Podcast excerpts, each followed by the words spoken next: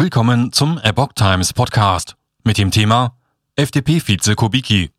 Der Kampf um die Freiheitsrechte nach Corona wird mein letzter sein. Ein Artikel von Epoch Times vom 25. Februar 2022. FDP-Vize Wolfgang Kubicki hat Ende dieser Legislaturperiode seinen endgültigen Rückzug von der Politik angekündigt. Das ist definitiv meine letzte Legislaturperiode, sagte er dem Fokus. Ich muss ja nichts mehr werden, das entspannt. Insofern wird der Kampf um Freiheitsrechte nach Corona mein letzter sein. So Kubicki, der über Jahrzehnte hinweg viele Ämter auf Landes- und Bundesebene innehatte und aktuell nicht nur Vizepräsident des Bundestages ist, sondern auch stellvertretender Parteivorsitzender der Liberalen, die er nicht schonte.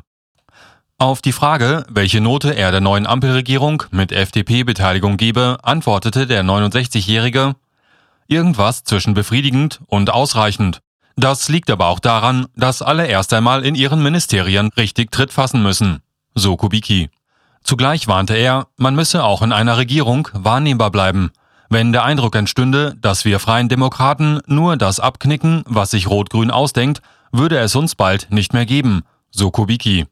Sein Fazit über politisches Personal in Berlin fällt eher bitter aus. Zitat Viele in der Politik, auch bei uns, sind heute Karrierefeiglinge. Sie trauen sich zu wenig, weil sie Angst haben, irgendwo anzuecken.